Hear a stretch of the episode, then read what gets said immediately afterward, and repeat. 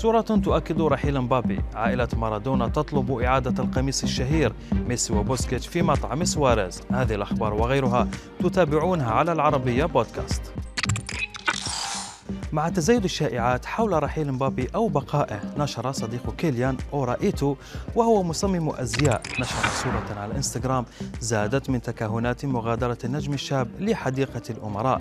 وكان أورا قد وضع قميصا موقعا لمبابي في الصورة ويشكره على الهدية، لكن في خلفية الصورة تظهر جوائز مبابي الفردية وهي مغلقة ومخبأة داخل غرفة بطريقة تشير لرحيل مبابي عن منزله قريبا. فأين ستكون وجهته المقبلة؟ في المباراة الحاسمة للصعود إلى الدوري الممتاز الإنجليزي، تدخلت فرق الإنقاذ لإسعاف والد لاعب نوتنغهام فورست ستيف كوك بعد تعرضه لسكتة قلبية قبيل انطلاق المباراة. وغرد ستيف عبر موقع تويتر شاكرا جهود طاقم شبه الطبي في إنقاذ والده الذي كاد أن يفارق الحياة في المدرجات. وربما كان إسعاف والد ستيف قد أنساه مرارة الهزيمة أمام بورنموث وخسارة بطاقة الصعود إلى البريمير ليج.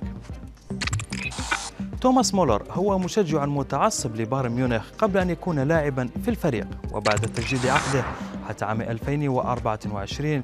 حساب بايرن على انستغرام نشر صوراً لمولر عندما كان طفلاً صغيراً وهو يرتدي قميص النادي البافاري، ونشر معها صوراً أخرى في الغرفة ذاتها ومرتدياً القميص ذاته مع ملصقات على الجدران تعود لنجوم سابقين من نادي بايرن ميونخ. بعد وصول المزايدة على قميص مارادونا الشهير إلى خمسة ملايين باوند، طار وفد رسمي من الأرجنتين إلى لندن لإقناع صاحب القميص وهو اللاعب السابق ستيف هودج بسحبه من المزاد وبيعه لهم، كونه يخص أسطورة البلاد. ومن الأجدر أن يتواجد في العاصمة بيونس آيرس. الوفد ضم أفرادا من الاتحاد الأرجنتيني لكرة القدم وأفرادا من عائلة مارادونا التي قالت بأن ستيف يبيع شيئا يخص العائلة دون ترخيص أو إذن رسمي.